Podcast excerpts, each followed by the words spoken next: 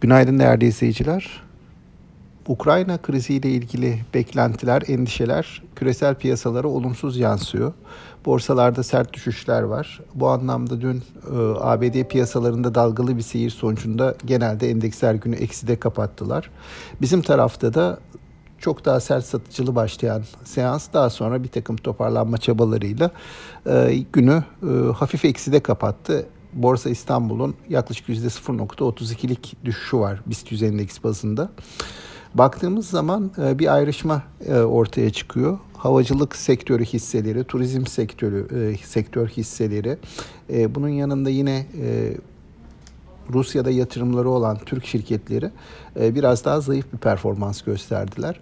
Buna ilave olarak e, bankalar tarafında da mali sektör hisseleri tarafında da küresel anlamda mali sektör hisselerine gelen satışların etkisini gördük. Küresel tarafta niye e, mali sektör hisselerine satışlar geliyor? Çünkü e, Rusya'ya yapılan yaptırımlar küresel mali sistemde şimdilik bir belirsizlik yaratmış durumda. Oradaki e, para transferleri nasıl yapılacak? E, bir takım kısıtlamalar geldiğinde likidite üzerinde nasıl etkileri e, görülecek? Bunlar henüz hesaplanamıyor. Dolayısıyla en sert yansıması da yurt dışı tarafta mali sektör hisseleri üzerinde görüldü. Bunun bize de yansıması oldu. Bizde de bankalar tarafında dün satıcılı seyir vardı.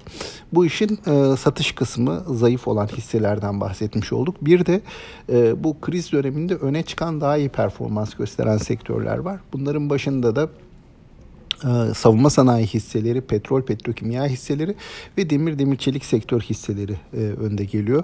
Bunlar nispeten e, bu kriz e, sürecinde daha az etkilenmesi beklenen ya da hatta bu krizden belki güçlenerek çıkabileceği düşünülen şirketler. E, dolayısıyla bu şirketler de endeksi yukarı yönde tutmaya çalıştılar.